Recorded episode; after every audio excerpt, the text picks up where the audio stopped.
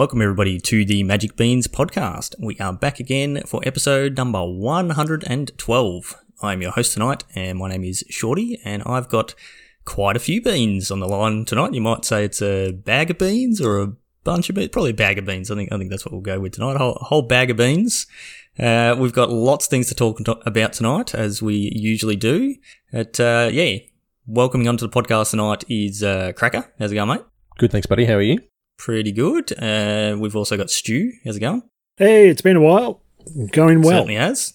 Not not quite as long as uh, as the next person on our podcast, Scott the Blaster Boy. Welcome back. Hey, strangers. Hey, Hey, mate. G'day, mate. Hello. you you got like we've got we've got you, we've got Stu, we don't have Chewy, and it's just completely thrown off my intro. And I think that's probably one of the worst intros I've ever done on the podcast. 112 episodes in, it's about time we uh, we stuffed one up. But anyway, whatever. We don't we don't re-record. that's that's that's how we do it. But very glad to have everyone here. This is a Pokemon one, isn't it? That we're doing Yeah, tonight? yeah. Oh, good. Okay. No, no, th- this is the Genshin one. Yes, let's go. Nah, that's that's old news now. Oh, sorry. So, I- so I we're down play Chewy for the night, and we've brought in myself and the Blaster Boy. Maybe between the two of us, we can reach half the segues and a quarter of the puns. Yeah, Not a it's, chance. it's a pretty high uh, bar to reach. So we'll we'll see how we go. Hopefully, it's not too many, but yeah, glad glad to have you guys back on, and uh, yeah, lots to talk about tonight. Although it is it's kind of one topic really uh, for for tonight, which is of course Kamigawa Neon Dynasty, the up and coming set, and. We'll get into it soon, Scott. But uh, this is what's brought you back onto the podcast. You- A little bit of hype in the in the Discord this week. Yeah, I've, I've been really impressed with what I've seen so far. I mean, um, uh, the artwork, um, some of the, the cards themselves being able to play as a samurai. Uh, it's just, I don't know why. I don't, like. I honestly thought that I would get back into it when they brought out the D and D set. I thought Yeah. that'll that'll bring me back. And even when uh, Crimson Vow and um, was it Midnight Hunt? Midnight Hunt, came mhm. out. I thought that'll that'll drag me in because I love that sort of stuff as well. Uh, but none of it did. Although I am playing a lot of that now on Arena. Um, but this in particular, I, I can't actually put. I, I I just can't work out exactly what it is about this particular set that's really got me excited. Probably ha- probably um, not as ex- I'm ex- excited about this deck as I was about the. Oh gee, now I'm gonna. I can't remember what it was called anymore. The the fairy tale one. Uh, Throne, Throne of Eldraine. Throne of Eldraine. That Yep. that was the last deck that really got me excited. Um, Yep. But yeah, and now this, this- one. So This this set looks very cool, and we will get all into that tonight. But before we do, we need to shout out our awesome sponsors. So, Stu, you haven't done it for a while. You Oh. to uh, let everyone know about Josh and Pat's MTG Bazaar.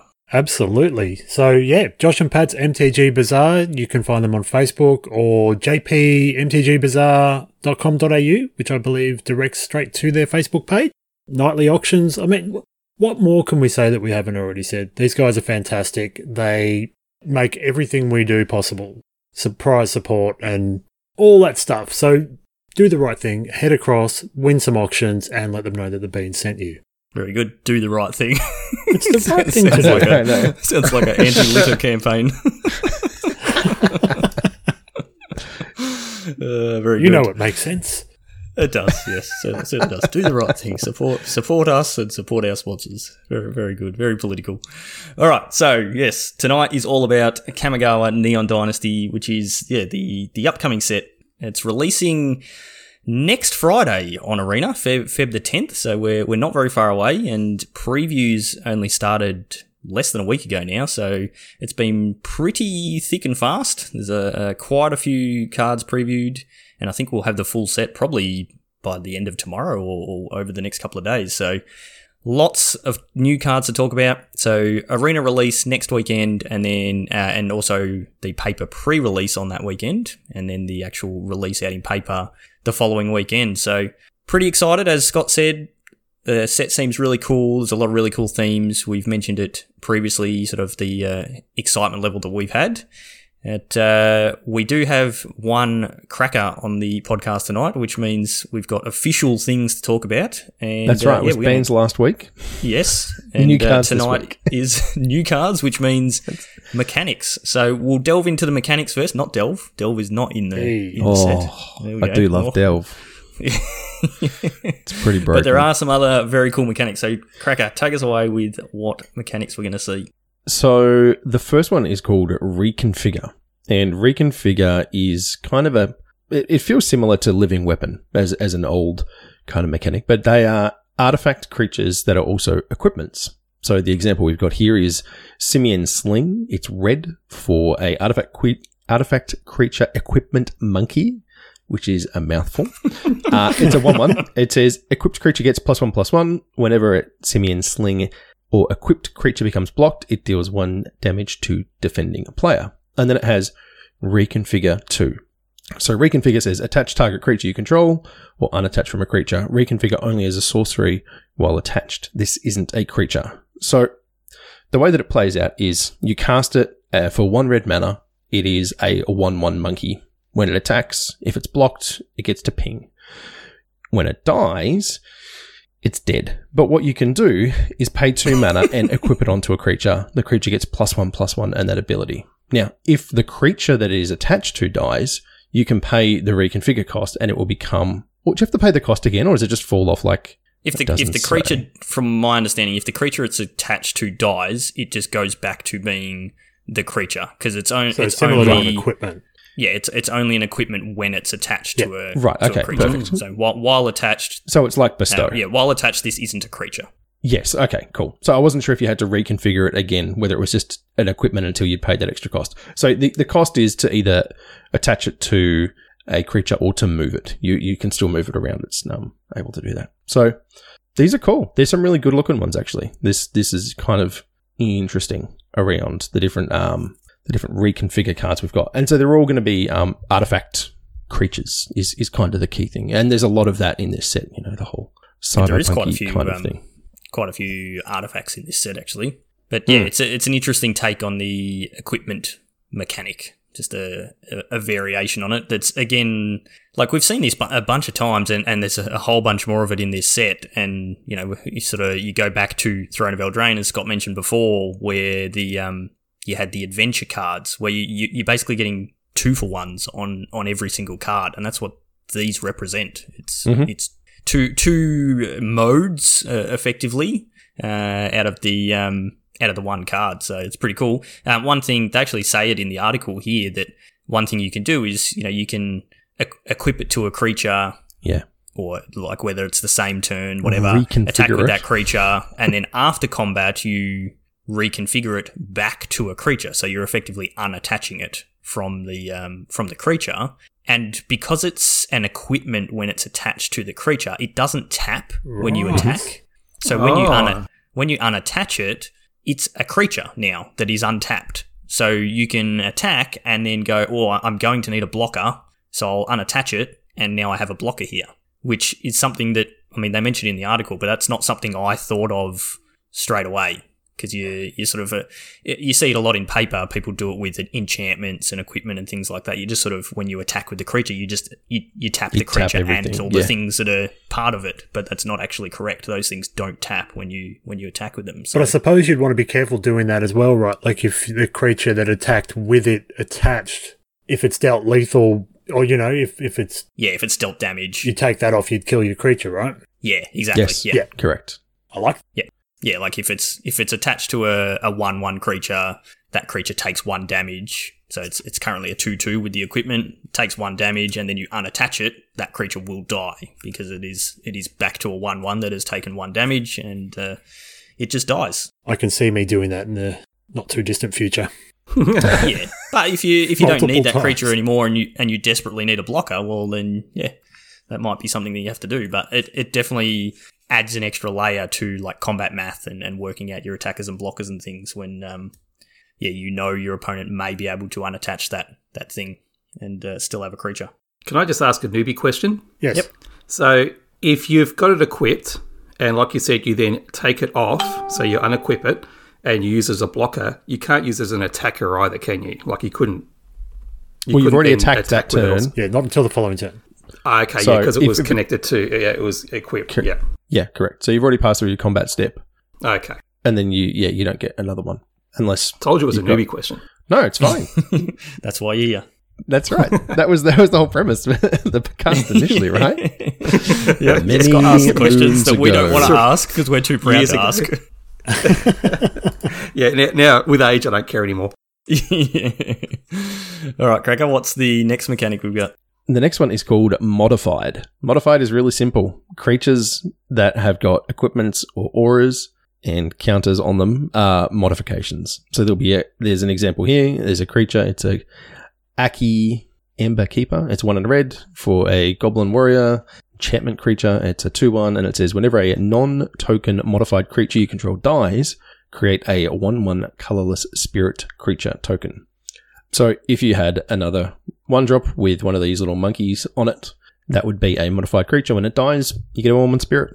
So all the different um, effects will be all the effects will be different on different cards. It's not always going to be that, but the it's always just if there's something attached to your creature, you know, be it an aura, uh, which is you know an enchantment or a artifact equipment, then you, you'll get this effect. So pretty simple, very Yeah, flavorful. So it even yeah, and it so it even counts like uh, like death touch counters and lifelink counters and the things that we saw in Ikoria. I think was the first time we saw that. They're coming back as well. I've I've seen a few creatures in the previews that you know when this says when this creature enters the battlefield, put a death touch counter on it. So those will count as a as a modified creature. So I, Yeah. yeah, Yeah, I guess the way to look at it is it's just a two one with no abilities, but if somehow it's got other abilities, it's been modified, then it counts as a modified creature. Yep. Yeah, very very flavorful and, and very cool. Yeah. Uh, yeah, it'd be in- interesting to see if it's if it's actually powerful enough, or it, it's probably likely one of those things where if the creature on its own or or whatever the the permanent or whatever it is is good enough, then the modified bonus I guess you're getting is, is just sort of gravy. I, I don't think you're going to see a modified actual deck. like modified deck. Yeah, yeah, but you never know. I mean, it's tricky because we, we've said that in the past. These these kind of effects are actually super hard to evaluate. Like Eldraine is that sort of thing where you're just like, uh, some of this stuff is all just a little bit overcosted. But it turns out that if you're creating, like in this case, it's two mana for effectively, you know, a two two and a one one with with some small amount of investment somewhere else. But if it's an equipment and your creature dies, and you just re-equip it. So you know, it, as long as, yeah, I don't think you need. There's not much of a flaw here is what I'm trying to say. You know, you, like, you don't need a very big hurdle. The the effect on the creature itself doesn't have to be massive. If it's close to being playable, then you know it, it probably just tips it enough. You don't have to be like super rate heavy already. So you know, sagas are back.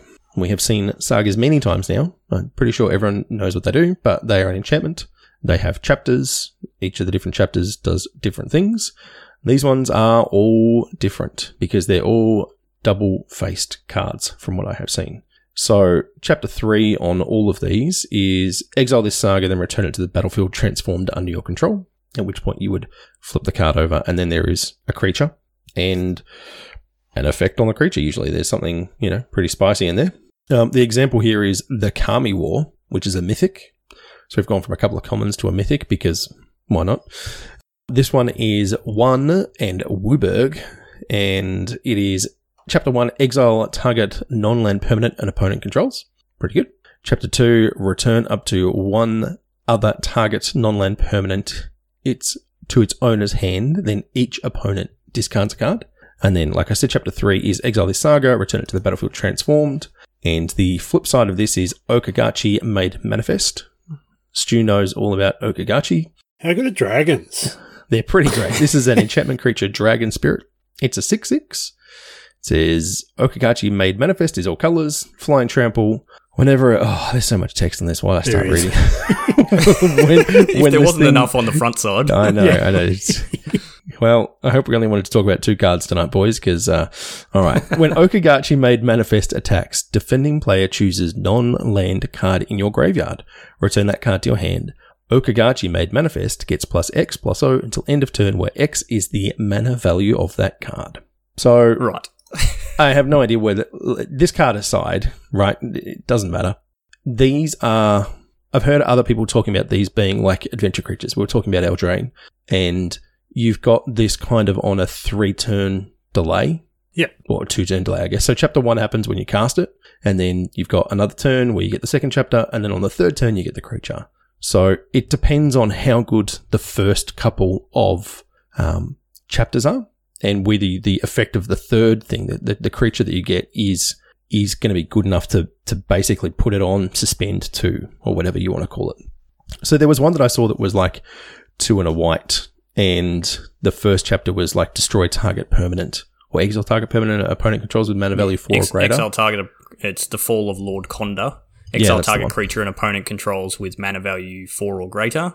And then chapter two is each player gains control of all permanents they control, or they own, sorry, which is a weird It's a very strange thing. ability. And so it, it's kind of saying, oh, there's going to be a lot of stealing opponents' Well, there, permanents there is a either there is a mind control in this set this or in future sets. And then, uh, yeah, when it comes back, it's a 1 3 with Defender. And when it dies, you draw a card. So it's, eh, it's okay. So the question is, is is that good enough? yeah. In, in in some respects, you've got the first chapter on that one is is it it's So that's close pretty to good on its own, three right? mana. It's it's close. Yeah. yeah. And then at the end of it, you know, like chapter two, I expect will do nothing the vast majority of the time, and then you get a a one three who draws you a card. So. Uh, is a 1 3 that draws a card when it dies plus exile target creature for 3 mana good enough value? Probably. I think Yeah. so. I mean, like, uh, just looking at another one. So the, the f- first one you read was a mythic and it's pretty crazy. Yes. The second one Yes. was a uncommon. Uncommon. Just yeah. looking at a rare one now, there's the restoration of I- Eiganjo. Who Yeah, I you was say just that reading one? that one. Uh, two and a white, and it's a chapter one is search your library for basic Plains card, reveal it, put it into your hand, then shuffle. Yeah, that's fine. It's not not amazing. Chapter two, you may discard a card. When you do, return target permanent card with mana value two or less from your graveyard to the battlefield tapped. That's not bad. Uh, you know, if you're playing a, a white weenie deck, that's sort of the thing you want to do. And then chapter three is you transform it. And on the other side, it's a three four with vigilance, and when it attacks or blocks, you create a one one spirit. So it's a pretty solid creature. It's like effectively a three four vigilant that pumps out dudes for three mana. Like Mhm. that's not bad. It it just takes a little bit of time to get there. Uh, the thing to note with these when they flip over, Yeah, they don't have haste. this yeah this this version of the transforming is it exiles it and then you're returning it to the battlefield. Some versions we've seen in the past were just transformed, like the werewolves. When you're just flipping them over, they are they're staying in play effectively, and they're just trans just flipping the card over, so they're they're not affected by summoning sickness, that sort of thing. Whereas these ones, they are exiled and then returning to the battlefield as a new permanent, which means unless the creature has haste, you can't attack with them that turn. So that's the other thing that sort of tones down the power on these a little bit. Uh, because you can't attack with that creature straight away. So, like that that one we were just looking at then is, you know, you're playing it on turn three, and then you're not getting to attack with the creature till turn seven. I think that works out to be six. Yeah, I mean you can you can block with it uh, the that turn, but Yeah. then yeah, you're not getting to attack with it till the next turn. So how good is a three four at that stage of the of the game, sort of thing? So Yeah. yeah, interesting. So Um, with uh, another- um, sorry, Sorry, uh, with the with the card, the Shattered States era, that does have a trample haste. It flip. does. Yes. Right. Um, so that one you would be able to attack then, would you? yeah, yep, Yep. yep. So that's turns absolutely. haste. Four in red. Yeah, four and red. I'm only looking at the red decks. Yeah. I do the same Clearly. thing these days, Scott. I, I am shocked. I just scroll through and look for red cards. Uh, so one thing, uh, one more thing about this that's um, worth pointing out is if anyone played with the original Flipwalkers, um, they exiled, but they came back into the battlefield under its owner's control. And so if you stole a creature and then flipped it, it would actually go back not on your side of the battlefield, but on your opponent's. yes, These Plenty ones say that mistake. so many. The these ones do specifically say under your control. So there are effects. There's some uh, ninjas that we will come to in a second that do in fact steal things and cast things from the top of your opponent's deck. So in that case, if you do flip one of these sagas over, you will get the creature. It won't go to your opponent because that feels bad. Yep. Good uh, reminder. I, I didn't even think about that, but that is uh, definitely a good point. Es- Especially if that's going to be a theme in in this set or future sets of stealing people's permanents or yeah, casting things off the top of their library. And so I think that's partly why that other one we talked about, the uncommon will return things to their owner's control. Because if you're casting things off your opponent's deck with ninjas, then they will be on the battlefield under your control, but you don't own them. So they will go Yep. back. So if there's like a ninjas deck that's doing a lot of that, like I said, there's actually a mind control in this set as well, where you just Yeah, okay. straight up steal a thing. So there, there may be a little, it may have some use. It's pretty niche. Yep. So But yeah, ninjas. cool. Um, before you get into ninjas, yeah, I, Yeah. I like that. That like saga, as we've seen before, the saga is telling a story, and it's telling a story, I guess, sort of about, or or it it ends up with, I guess, a creature that is to do with that story somewhere along the way. Mhm. Um, like there is, there's one for like Umezawa, and and it it tells the story of Jitte basically, uh, all the abilities of Jitte, and then uh, and then you get uh, something to do with Umezawa, some sort of copy of him or something along those lines. But yeah, There's very cool. the fable of the mirror breaker, which makes a kiki jiki. Yes, yes, Almost. It's really cool art, of course. It's amazing. Uh, All right. So the right, next, ninjas. yeah, the next mechanic is a returning one. So this was part of the original Kamigawa set, and it is ninjutsu. So ninjutsu says, uh, it. Hmm, how do you describe ninjutsu? It's it lets you. Re- uh, okay, hang on. it has a mana cost, so there's a, a shadow a shadow walker. I'm trying to think of how to explain it without just reading the rules text. But anyway, it says uh, three and a black. Return an unblocked attacker you control to hand. Put this card onto the battlefield from your hand, tapped and attacking. So you go to your combat step. You declare your attackers with some creatures. If one of them is unblocked before damage is dealt, you go. I'm going to ninjutsu this creature in, and you pick up the creature that's been attacking and is unblocked, and you put your ninja into play. Your opponent has there's no counters to this. It's not a counter ability. It's an activated ability. So there's no like you know countering the effect. Uh, and then they can't block it either because it's already unblocked. So then you get to hit your opponent, and usually you know your creature will be bigger, or it will have an effect where you know you draw a card or all sorts of stuff. Ninjutsu is great. It's yeah, great. I don't know what to say. It's complicated. There's a lot of ways you can play with it, and there's a lot of mind games that come along with it, uh, and it lets you kind of hold up your mana in interesting ways. And I Yeah. think it it's going to be a lot of fun. I'm really looking forward to playing with it again. yeah, it's been, Yeah, I, been a I, while. I hadn't even scrolled up that far, and I'm now looking at all the rats. Yeah, With yes, rat lots of rats. There was, there was There's a lot of of rat, rat ninjas, ninjas. in the. Uh, there's actually a, uh, a turtle ninja in the set as well. yep. And I saw someone saying that they're specifically not legendary, so you can play four of them. That's the, the Kappa Tech Wrecker. It's Yeah, just Turtle so Ninja. cheesy. That's awesome. Yep. Uh, yeah, and this is one of those creatures, cool. incidentally, that Shorty was talking about before that can enter with a death touch counter on it. Yeah, okay. That's one of the yeah one of the ones that's coming back with that, which is cool. Yep. Yeah, so ninjutsu is sort of, uh, like you said, Cracker, it leads to some interesting play in combat where it's like, well, I've got like four mana untapped and I'm attacking with my three one ones and, you know, you've got blockers, but, you know, who do, who do you want to block? And, you know, if, if you let one of them through, then I may flash in this or ninjutsu in this, this creature that's got some sort of ability when it deals combat damage to you and, yeah, you sort of you, you can play quite a lot of mind games, and, and then if things don't go the way you want, it's like okay, well, I'm just not gonna I'm not gonna ninjutsu it in, and uh, I'll just do something else. So yeah, very, very cool. And most of the creatures like this that that one you read out is a common, so it doesn't Mhm. have any uh, extra abilities. Uh, Yeah. but it is effectively a four mana five five. So returning a one one to your hand and hitting them for five is certainly nice. But a lot of them do have abilities where if they deal combat damage to a player or when they enter the battlefield, that sort of thing, they, they have some sort of ability. So, yeah, ve- very cool. And, and we've spoken about it on the podcast before. It's a, a mechanic that was well loved uh, in the original Kamigawa.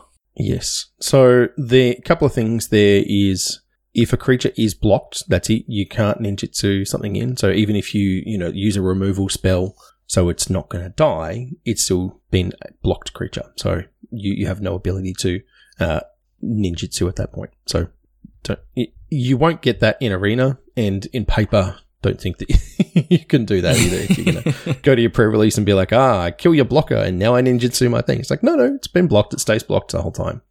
Yeah. Uh, and Well, interestingly, once- a creature is declared as a blocker, it is blocked. Correct. You can actually do it, and I don't know why you would, but post damage before the end of combat as well. Because it's still in the, an in the, attacking like, creature. cl- in the cleanup phase of, of combat. There was there was a time Yeah. where you could do that. There was a few like combat tricks or removal spells that you would do like post combat because Mm-hmm. while you're still in combat, things are still declared like they're still Attackers they and blockers count as an attacker or a blocker, yeah, or an, an unblocked creature, that sort of thing. So yeah, there's there's very weird corner cases where that comes up. Yep. Okay. All right. And Next so the the last one is called Channel, not the busted card from back in the day, but it is another activated ability. So Channel is uh, in, this case, it's uh, the example is Greater Tanuki, and it's a channel two and a green. Discard Greater Tanuki, search your library for a basic land card, put it onto the battlefield tapped, then shuffle. So they are always a discard effect and there's some mana cost attached to it, and then it will have an effect.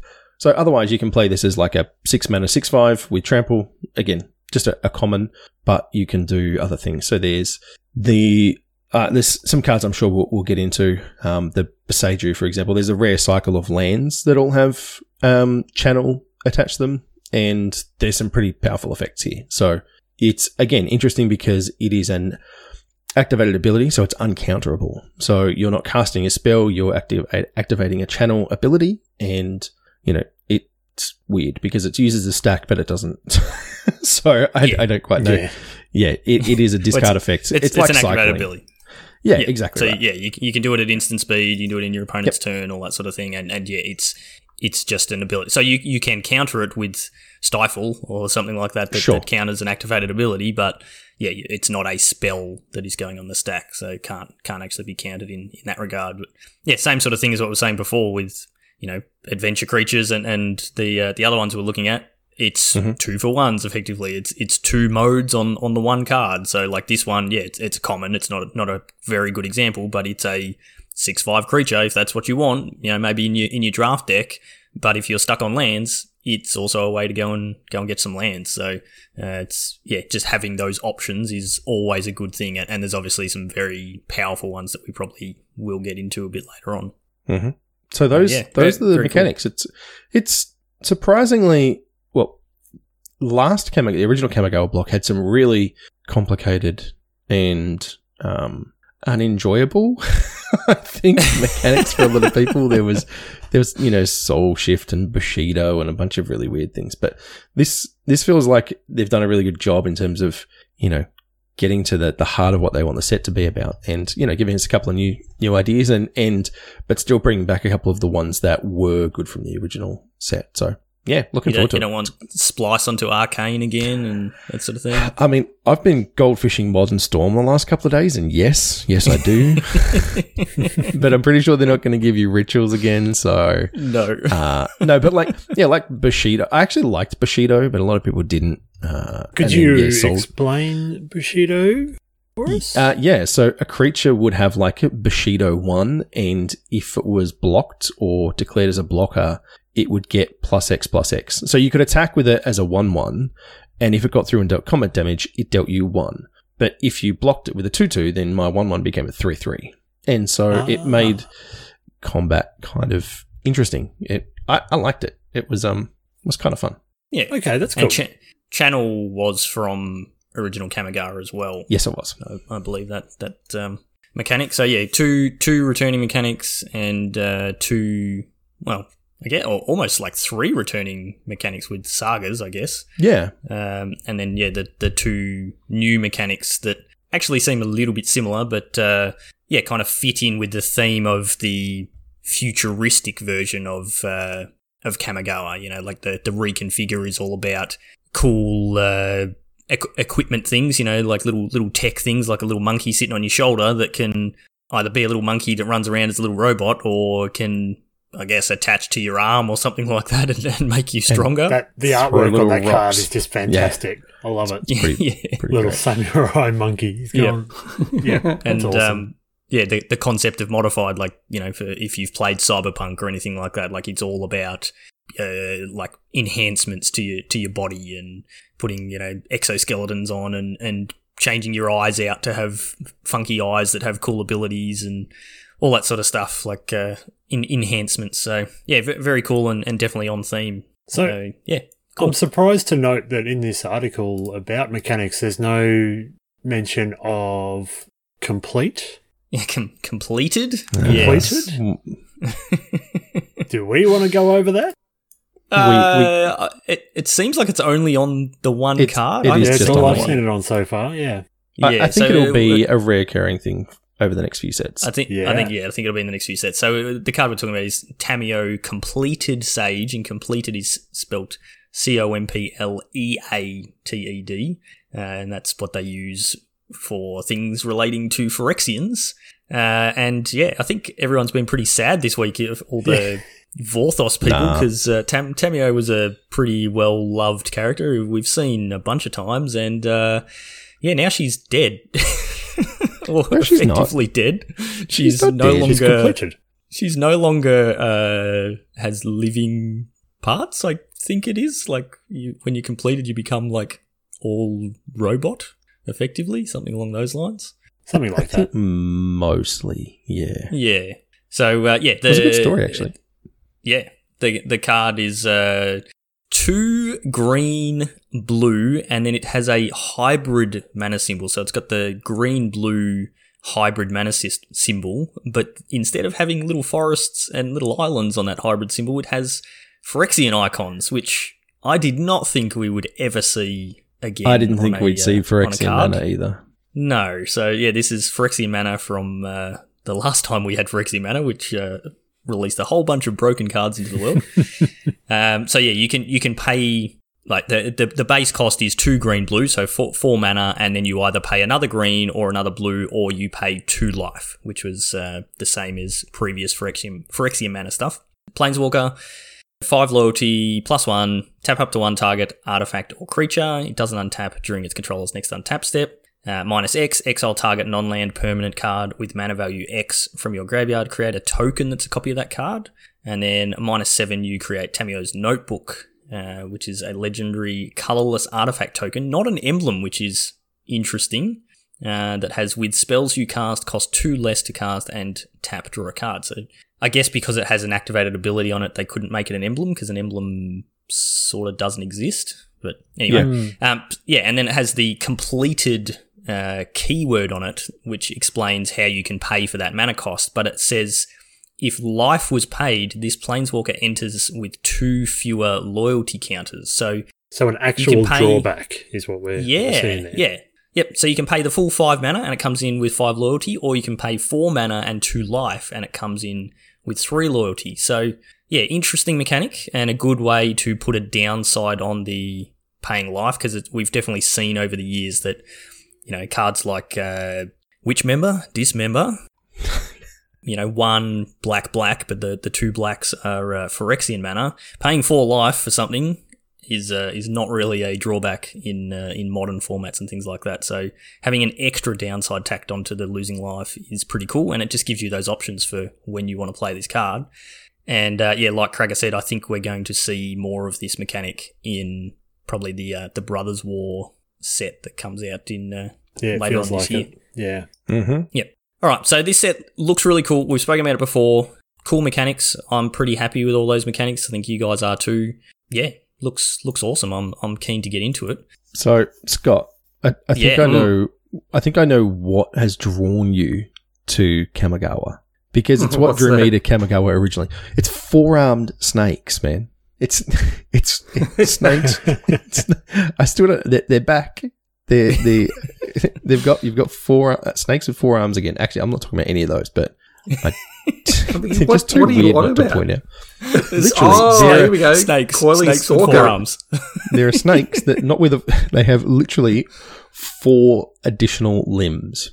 And in in the original Kamigawa block, they actually had six limbs. They had like yeah, they had legs, legs as well. It was really weird. It was, it was crazy. they decided they to do they away toned with it those. back a little bit. Yeah, I couldn't work out what you were on about, and then suddenly I've scrolled down a bit, and there's like four cards looking at me now with four arms Yeah, on yeah. these snakes. I'm just disappointed there's no ninjas in red. It's not Uh, a red mechanic. it's it's it's generally a blue and black mechanic for the ninjas. You, you'll see a lot more samurai in uh, in like red Yeah, and lots white. of samurai. Yeah, because the sa- samurai are meant to be the good guys, sort of. Uh, and yeah, generally the you'll find them in the in the red and white colors, and then the ninjas are meant to be the the bad guys sort of thing, and they're more found in the the blue and black colors. So there, there may be a little bit of crossover here and there, but that's generally how they they're going to do it. But uh, yeah, we started off this podcast, Scott. You're sort of getting into you know why you were excited to get back on this on the podcast and talk about this stuff. So what like what are you seeing that's really sort of drawing you into into Kamigawa? Um, well, the two cards in particular that got me excited was the Goro Goro card, uh, the disciple disciple of how do you pronounce it? Ryusi. Disciple. Right. Disciple? Disciple of Ry- Disciple oh, of Ryusei. Ryusei. Yeah, that was a, that was a good looking card. I like the way that I mean it's every all, all the red cards I'm looking at though, and, and I am predominantly looking at the red cards. It's all haste. It's just haste everywhere. um, and so anything with haste on it, it's you know, I mean, I, I think haste is a red thing anyway, isn't it? That's what you see on a lot of the red cards. So, Big time. Um, yeah, so this has haste. It's very cheap. Um, it's it's a red and a one to bring on. That the haste is just a, a red ca- uh, a, a red uh, mana card, and then it's the dragon um, that you can bring on a five five dragon with flying. I thought, okay, um, and now I'm not going to know um, the ins and outs of all these cards like you guys will. Like I, I'm just looking at them purely from a from an outsider's perspective with no idea about how they're going to, you know, the how they're going to synchronize together and all that sort of stuff. I just I just like what I see on these cards. And the other one I liked was Invoke Calamity. That I thought now that's the sort of burn type card that I like, where you, you're going to quickly fill up your your graveyard with red cheap spell cards, um, burn cards, and you're going to be able to bring them back out again with this with this card. It seems a bit expensive though. Was it four and one? Yeah, it's five Uh, mana. Yeah, cast two instant and all sorcery spells with a total mana value of six or less from your graveyard without paying their mana cost, which I thought was quite cool. Um, so I just know from the sorts of decks that I normally play, my graveyard very quickly fills up with burn type spells. So with this sort of card, I'll be able to just draw upon those again. Um, and the other two cards I like, and again, this is probably where you guys will be able to explain it a little bit better as far as why it's important or not. I just purely like the artwork. Um, and it was Hiyiko and Narika, the two sisters. And I didn't even know there was another sister until um, Cracker brought it to my attention the other day in Discord um, about Narika. Because again, I was purely looking only at the reds. Um, and I thought, oh, he's, they've got a sister in white. The only problem with that is I would want to have them both in my deck. Um, but that would then mean polluting my deck with white cards, which is something I'm not going to want to do. So, Hang on, no. I'm- You- I'm- you've I'm got, right you've there got a with red and white commander Oh, deck. what? listen, listen. I, I, I agree, Scott. I agree. Uh, so do you want to do you want to read the cards out? The Yamazakis. The the two sisters, yeah. Yeah, so go for with it. um with Hiko, you've got um she's a three and a and a red. Uh, she's got trample. She's a three three. Whenever a samurai or warrior you control attacks alone, now I need you guys to explain that particular part to me. Um, you may cast a target artifact card from your graveyard this turn. Um, Narika, virtually the same. Well, hang, hang on. Do you want to just explain that first? It's the, it's the same on the other card. It's the same one, except it's yeah. Okay, sorry. So yeah, so with with Narika, um, she's a white, uh, so she's two and a white. She's got vigilance though compared to trample that her sister has. Same uh, mechanic though. Whenever a samurai or warrior you control attacks alone, you may cast target enchantment card instead of artifact on the other card from your graveyard this turn, and she's a three-two. What I don't quite understand though is when a samurai or warrior you control attacks alone. So does that mean you can only have one of your samurai or warriors attack for this Just- ability to kick in? Any it has to be a single creature and a either samurai or warrior type. Okay, so if So- you had three creatures ready to attack and all Yep. three decided to attack, this wouldn't kick in then. Is that Correct. correct? Correct. Yep. Okay. And even if you had if you had three creatures and only one of them was a samurai, and you attacked with all three creatures, it still wouldn't uh, trigger because it's it's yes you've got a, a samurai or a warrior attacking, but it's not attacking alone. So it's a I, I don't know how that's going to go in terms of power level. Like general, especially red decks, you're not wanting to just attack with with one creature. I guess like thematically, it's it's really cool. You know, just sort of that lone samurai getting out there and and attacking and, and getting some sort of benefit from it. But yeah, you, you're generally wanting to attack with more than one creature. And we've seen in the past like uh, mechanics like Exalted, where when a, a creature attacks alone, you get Exalted triggers and you, you get a bunch of plus one plus ones on your on your creature that's attacking. So we may see. I haven't seen enough to know about samurais and warriors attacking alone if we're going to get enough benefit from that. But Yeah. yeah, it's it- That's what it- I couldn't understand because I know from a red player, I just want to attack with everything I can uh, Yeah. and quickly if possible. Yeah. Um, so yeah, I couldn't quite understand that particular part of it. How's that going to benefit me? But I suppose if I had an artifact that was dispelled or, or, or put into my graveyard early on the piece, I could potentially use that ability. I would assume to bring it back. Yeah, I mean, if there's if if there's enough abilities that that have this sort of trigger, and you build a samurai or a warrior deck, it, it might be the case that you've got four or five creatures, but if you attack with just the one, you get enough benefit.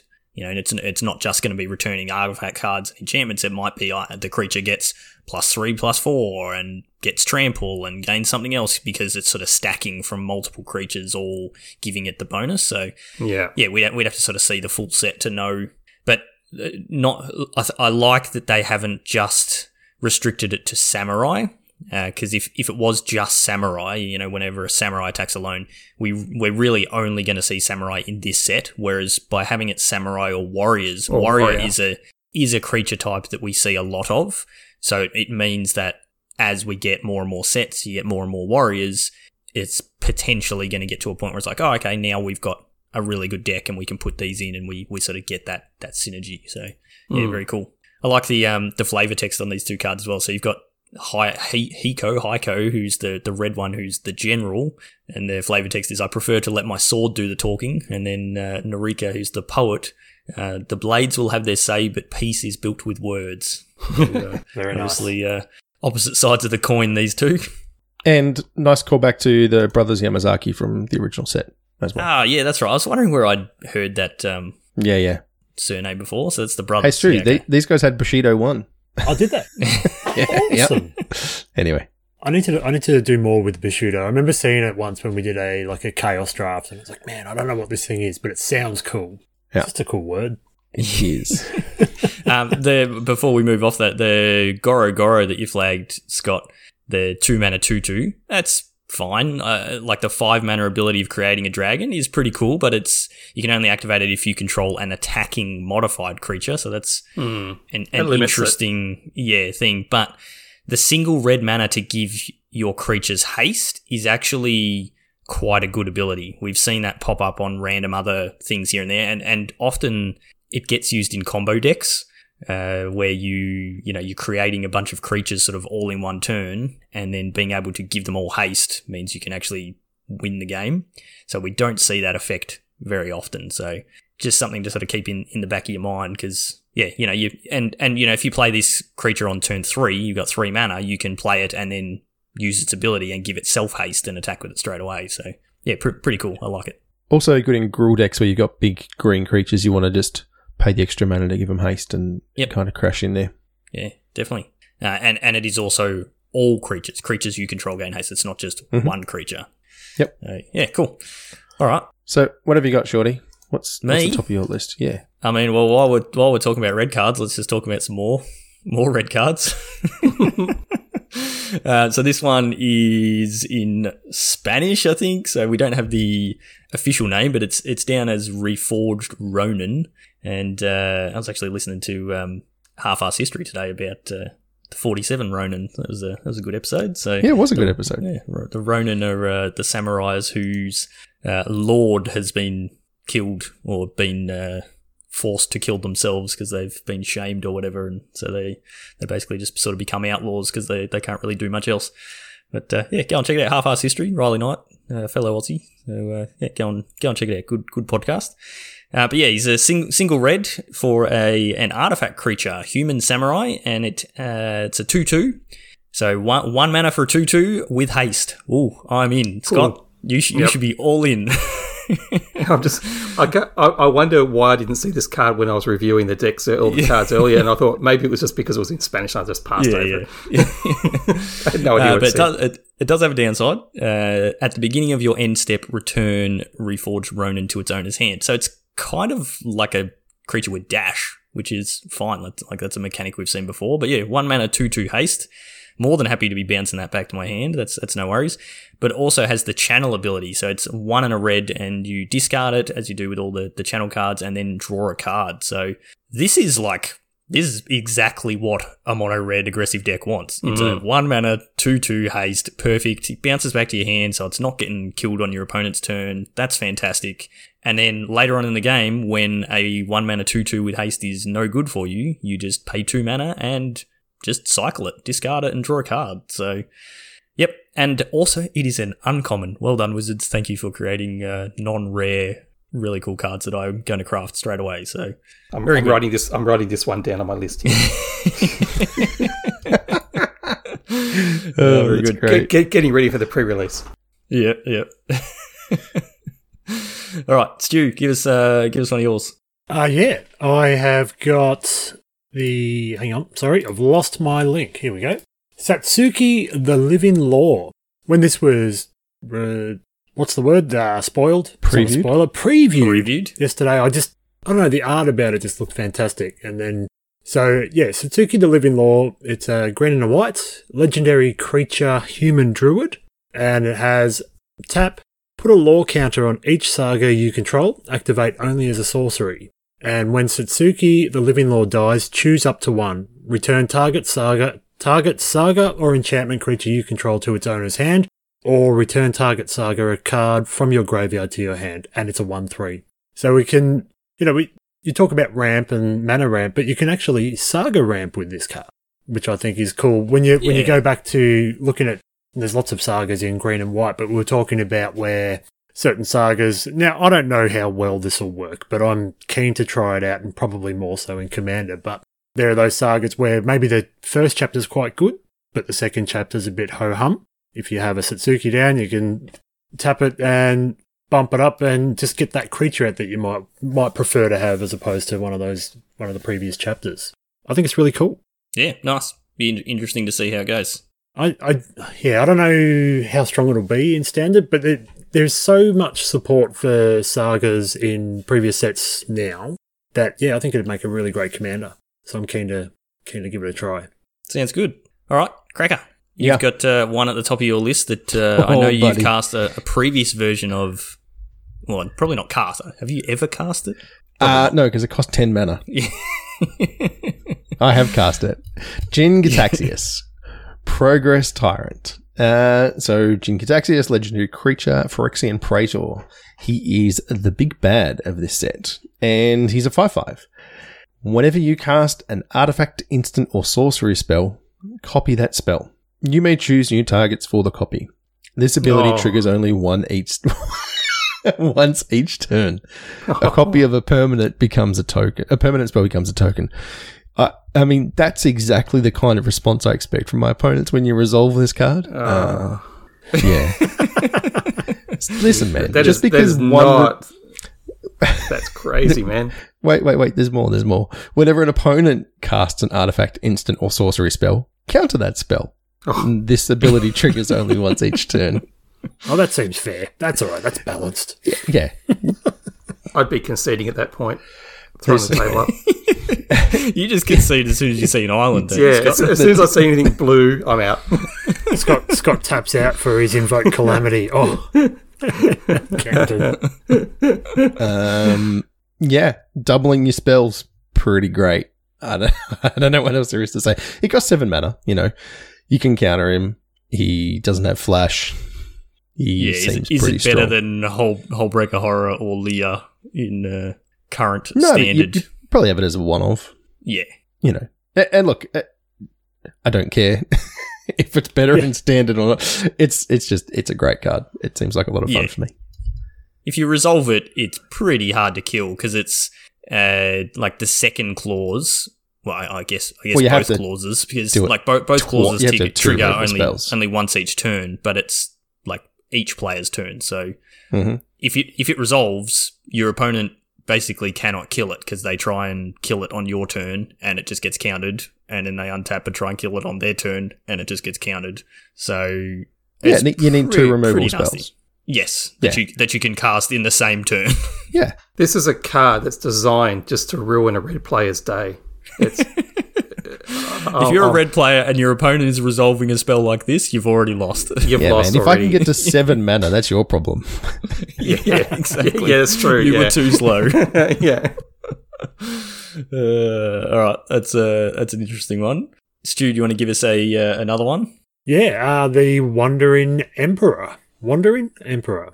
So this is the Wanderer, right? Like, Yeah, Sure We- is. we, we we didn't really know much about. w- and we probably still don't know a whole lot. No, Two Yeah, we know heaps. white, two white, white, legendary planeswalker. That's it. No, yeah, no, No no, type? type line. which is really interesting.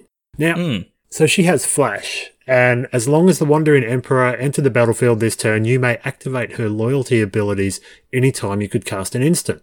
Her plus one is put a plus one plus one counter on up to one target creature. It gains first strike until end of turn.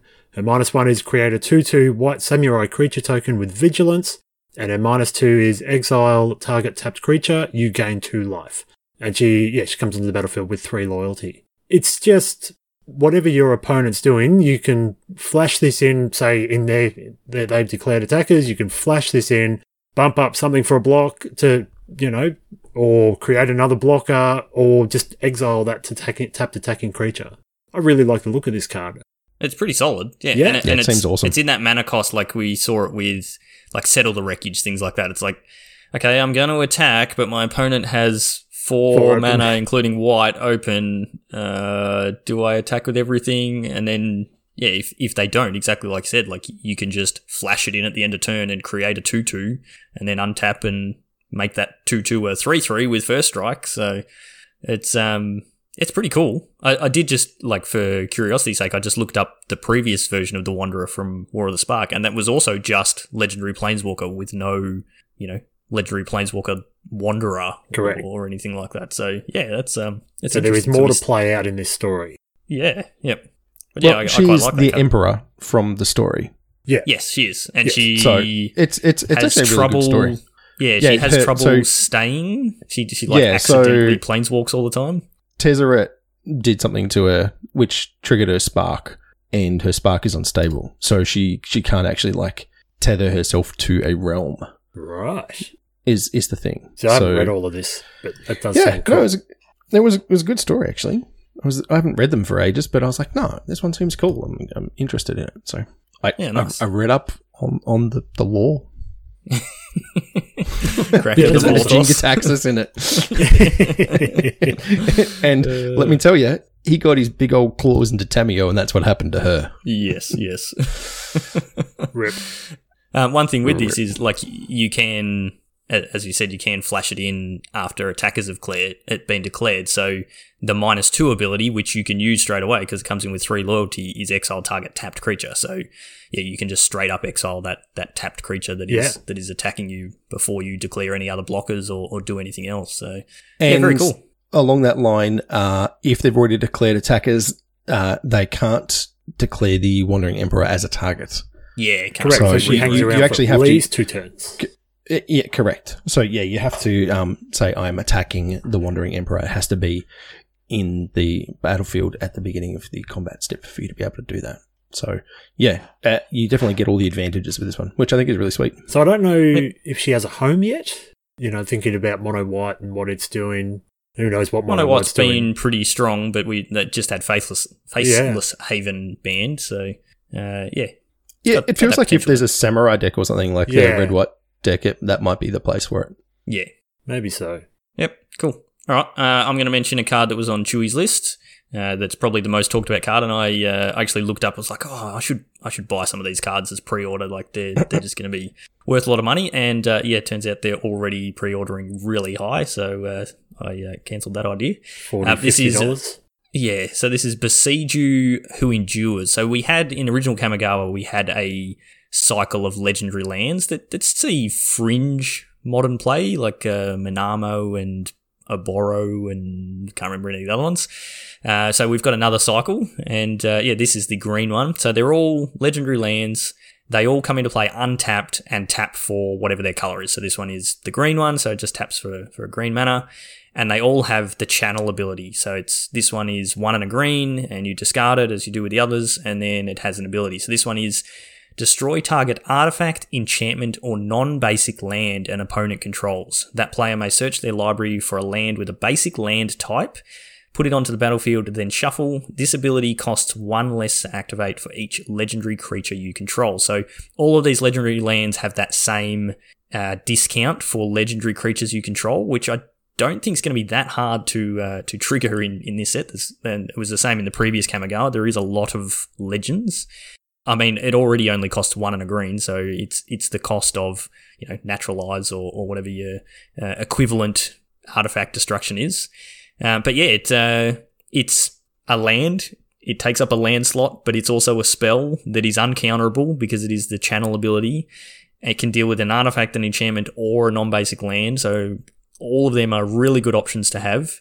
Your opponent does get to search up a land, which is a downside, and the land that they get, it, it it's this is something we haven't seen for quite a while. It's uh, search for a land with a basic land type, so that means you can actually get dual lands or triomes or or any, anything that says forest, island, mountain, that that sort of thing. So it's not just a basic land; it's a basic land type. So you're not actually like blowing up a triome and ruining their mana base uh, by making them go and get a basic or, or running them out of basics. It's it's not quite that good, uh, but yeah, very, very good. Uh, this is going to go into every single green commander deck straight away. Uh, so there, that's where your uh, your pre-sale price comes from. All the commander players mm-hmm. buying them up, and uh, pretty much any deck that is playing green is going to play at least one of these because there is no downside to playing one. What do you reckon, Cracker? Good? Not good? Yeah, it's awesome. like it just it just is like it, yes. I mean you talk about two for ones and like you said it, it takes up a land slot so we've seen so many times where if your land can do something more than just be mana then it's just ridiculous and and yeah, this is awesome. The, there's the a lot of yeah, yeah, exactly. Or, you know, creature lands and that sort of stuff. You know, they just, yep. if, if there's any kind of additional value where it's, you know, you get a spell without it having to take up a spell slot, the fact that it comes into play untapped, huge. Like the original, the original cycle with Boseiju, which made a target spell or made a spell uncounterable, they all entered to play tapped. And you'll see that a lot of the times on, you know, these lands with upside is that they'll enter tapped as kind of a downside. But yeah, these, these things are great. And I think you'll play more than one because I think you'll find that every deck now is going to have some amount of artifact or enchantments. They're just there's yeah. so many in the last few sets. They're so good, and I mean, I would just if I was playing green, just jam three three or four of these. Yeah, like, I, I, don't see why you na- wouldn't. Naturalizing yeah. a land is very yep. good. Yeah, yeah. I think I think at least two is going to be standard. There's there's almost no yes. downside to playing two. Some decks will want three or four, and probably not many. Yeah, if you want a green or two color, then you would. But you know, once you start yep. getting into more, then yes, it gets harder. Mm. Yep. Uh, yeah, very cool. Um, I don't know if we've seen all. I know the red one creates some spirits with haste, and the black one does a bit of milling, and then you can return a, a creature or a planeswalker. I can't remember what the white one does. I don't think we've seen the white one yet. Yeah, okay, but no, yeah, no all, all of them are all of them are similar uh, the blue one is return target artifact, creature, enchantment, or planeswalker to its owner's hand. So the, it's it's odd that the blue one, the black one, and the red one all cost three and a color for their activated ability uh, for the channel ability, whereas the green one, of course, green is the uh, the super powerful color these days. The green one only costs two mana instead of four. is that probably also the strongest effect? Uh, most likely, ability. Yeah. Looking at that, yeah, I think yeah, so. Card's busted. Yeah. It's going to get uh, fixed up in Academy. Uh, what's it called? Alchemy. Academy. Alchemy. Yeah, yeah, yeah. It, it's the sort of effect that you would sideboard in. You would have naturalizers yes. yeah, yeah. or disenchants. You know, two or three copies in a sideboard, and now you just don't have to bother, which just frees up space, which is nuts. Yeah. All right, Cracker, give us another one. Yeah. Oh yeah, I have a target for that there land. This one is called Mech Titan Core. It's two mana for an artifact vehicle. Oh, by the way, vehicles are back. There's heaps of them Voltron. It is absolutely Voltron. So it's a 2-4 artifact vehicle. It has a, co- a crew cost of 2. No one cares about that. It says 5 generic mana. Exile Mech Titan core and four other artifacts, creatures, and or vehicles you control. Create Mech Titan, a legendary 1010 construct artifact creature token with flying, vigilance, trample, lifelink, and haste. That's all colors. When that token leaves the battlefield, return all cards exiled with Mech Titan Core except Mech Titan Core to the battlefield tapped under their owner's control. I'm so excited about this. So That's a lot of What- text. it's so much text. I don't care. I'm super excited about this. So, so one of the things that I, I loved about original Kamigawa is Kaldra, right? Like the, the, well, that was Darksteel, right? That was just before, but I played it in the Kamigawa set a lot. Was trying to assemble Kaldra, which was this, you know, 5-5 thing. Anyway, whatever. This is, as Shorty said, it's just Voltron. So, it, it- literally, I was reading Twitter from one of the set designers who was like heavily influenced in, um, you know, like early 80s and 90s cartoons. And, you know, Voltron was one of those things. And they just went, well, we're going to build it in this set because they could. Well, I mean, And- it's on theme. Why not? It absolutely is on theme. You know, it is Japanese. It is, you know, there's mechs and stuff. So yeah, I mean, this thing's just sweet. This, this is the new challenge. I, I think Amazing if you artwork get to too. assemble Voltron, ah, it looks so good. It's actually like forgetting all the the slab of text that's in the middle there. It's a two mana two four with crew 2 mm-hmm. That's like fine. Uh, it's it's not bad at all. And there's things that you can do with vehicles, and like I know Tezzeret can can make vehicles into creatures and things like that as well. So like that's fine on its own. And then the fact that obviously it's a crazy 10-10 with Oh, all the yeah. abilities sort of thing if if you get there. But the fact that you get like if, if someone kills the uh, the token, you get all of those artifacts back that you sacrificed, except for the the Mech Titan core. So you're not Yeah. you're not exactly losing everything. The, the other you're thing not, to you're note not is down the mana on all the other cards, which is really good. yeah, it's not the way it's worded. It's not when it dies. No. It's when that token leaves the battlefield. So even if you know we've we've seen that in the past, like oh sweet, I've got this token, and then someone just bounces it to your hand and it's gone, and then you would just lose all of the the artifacts that you'd sacrificed or exiled for it. That would suck. They've thought about that and gone, okay, well if someone bounces that token, well there you go, you get all four of those artifacts back. Man, someone is going to fading hope my mech titan, and I'm going to cry. You get them all back, and then you just play another mech titan and just do it all again. I'll, I'll be so sad. Yeah, I think if I was the opponent, I'd just let you do it. I'd just say, Oh, okay, yeah. I, I just want to see this thing appear, but but under the proviso that you, yeah, Yeah. But the only proviso you'd have to sing the Evangelion song or something while you're bringing it in. Uh, nice. All right. What do you got, so, Shorty? Uh, I think that'll do for tonight. We're, we're going pretty Okay. long. Uh, we'll, we'll probably have more to, to talk about the next week. Uh, the, other- the other card I was going to mention was a card called "You Are Already Dead," just because the it's just a, Great name. awesome name for, for a card. But uh, yeah, Chew- Chewy had a couple to talk about, but. Uh, yeah, we might get into those next week because we have gone quite long. So, um, yeah, I'm I'm pretty hyped for this set. I I cannot wait to get my hands on some of these cards, like crack the packs and just see all the alternate arts and, and all that sort of stuff. Scott, are you actually like you buying some physical copies of these? I know you said you're going to the pre-release. yeah, I'm gonna. Yeah, definitely. I I mean, I, I I swore that I wasn't going to buy any more booster boxes uh, going forward. boosters. suck you back in. but this one I'm going to. Uh, I don't know if I'll buy the bundle because I don't think the bundles are worth it much anymore. But um, but the booster box, yeah, I think I'll pre-order that, and I'll pre-order the arena versions as well, I suppose. yep. Ha- have you ever cracked a collector's booster by any chance? No, no. Ca- Hmm. Well, you gonna, you gonna you're gonna buy me one? No.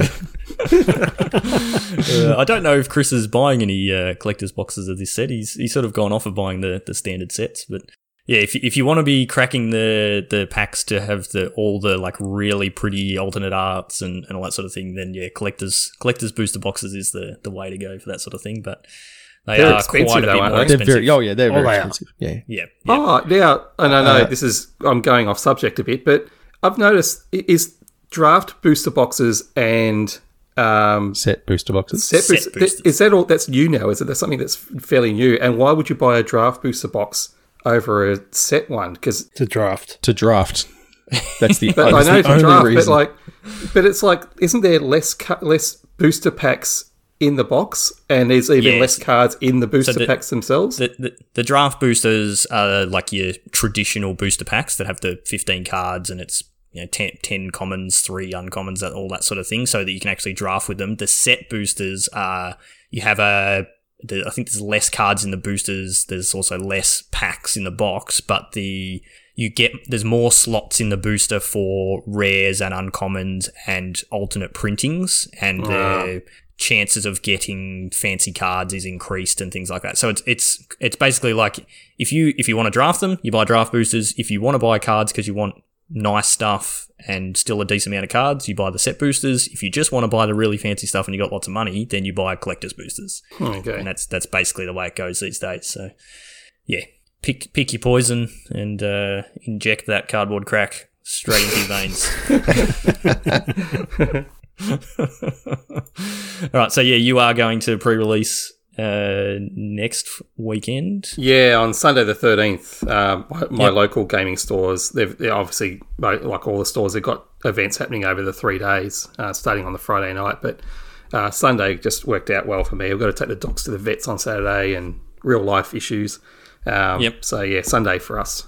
Yep, I think the rest of us are hoping to get to a pre-release, but we'll have to see how that actually pans out.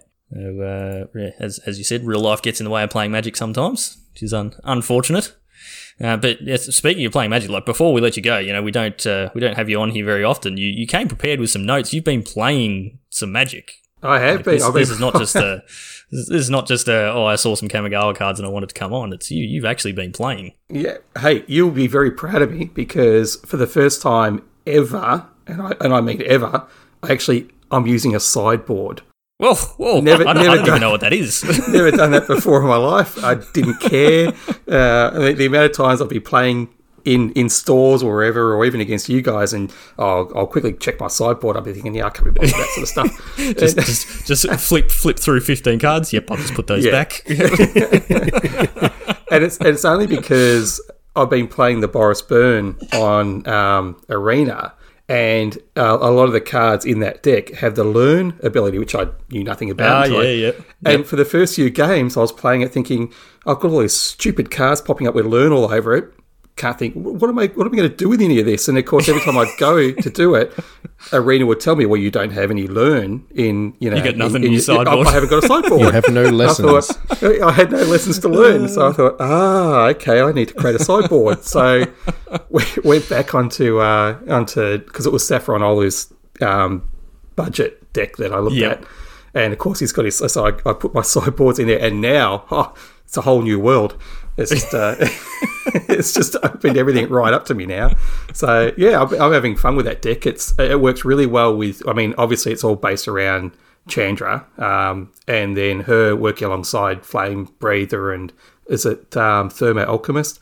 Those Yep, three yep. cards, when they're working together on the table, they're just it's just it's just great fun. It brings me back to the days when I was playing the Calamity.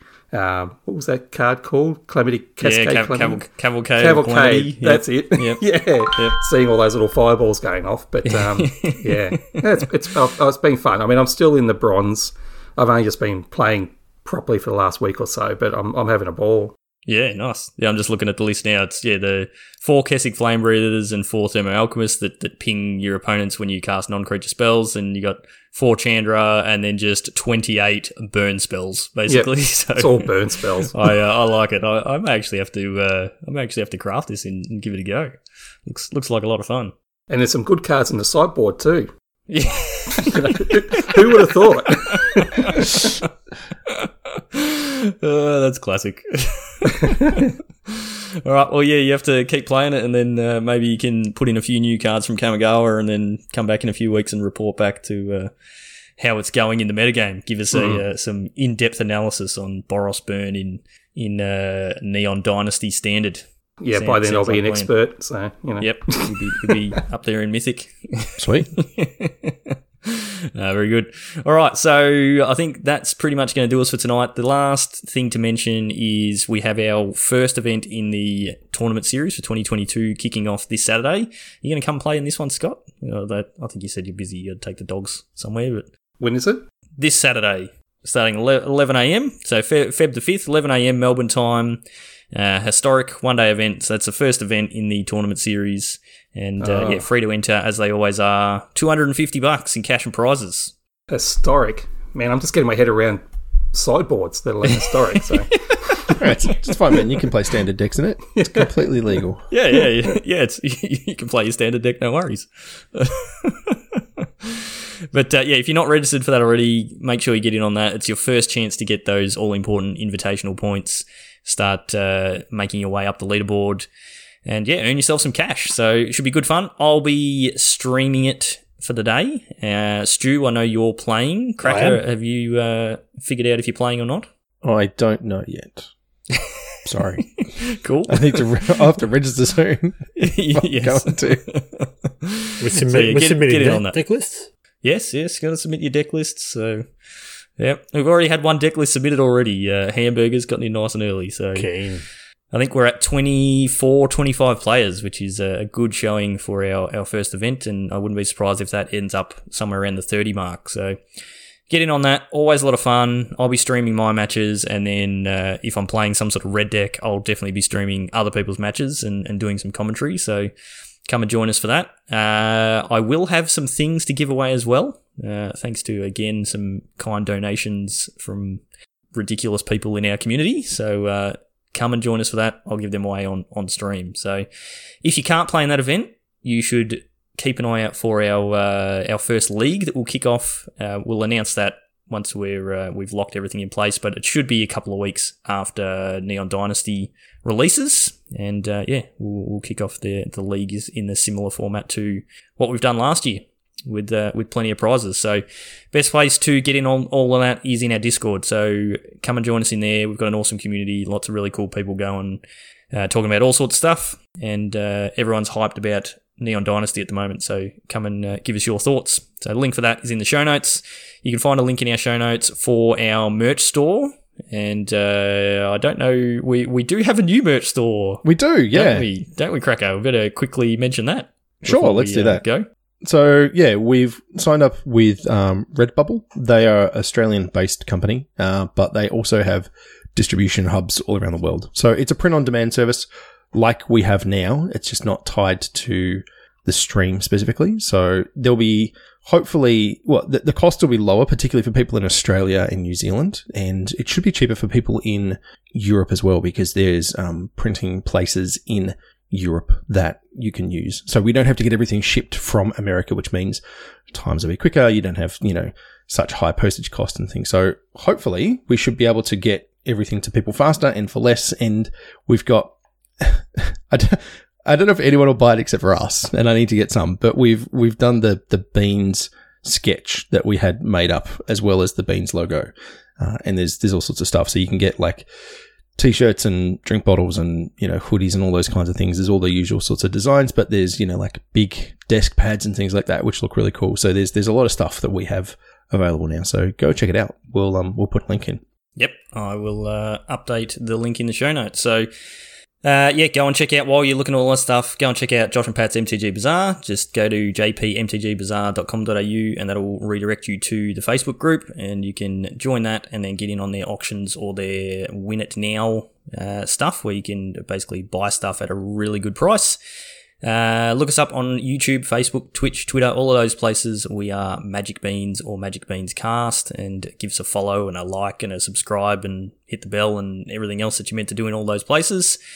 If you want to find me on Twitter, I am at Peace Inc. Cracker, you are, at joel hill underscore and Stu, At M Stewie. and Scott. uh, at the Real Blaster. Very good. So that's it for this week. Thank you as always for listening. Stay safe out there, and we will see you all next time. Bye.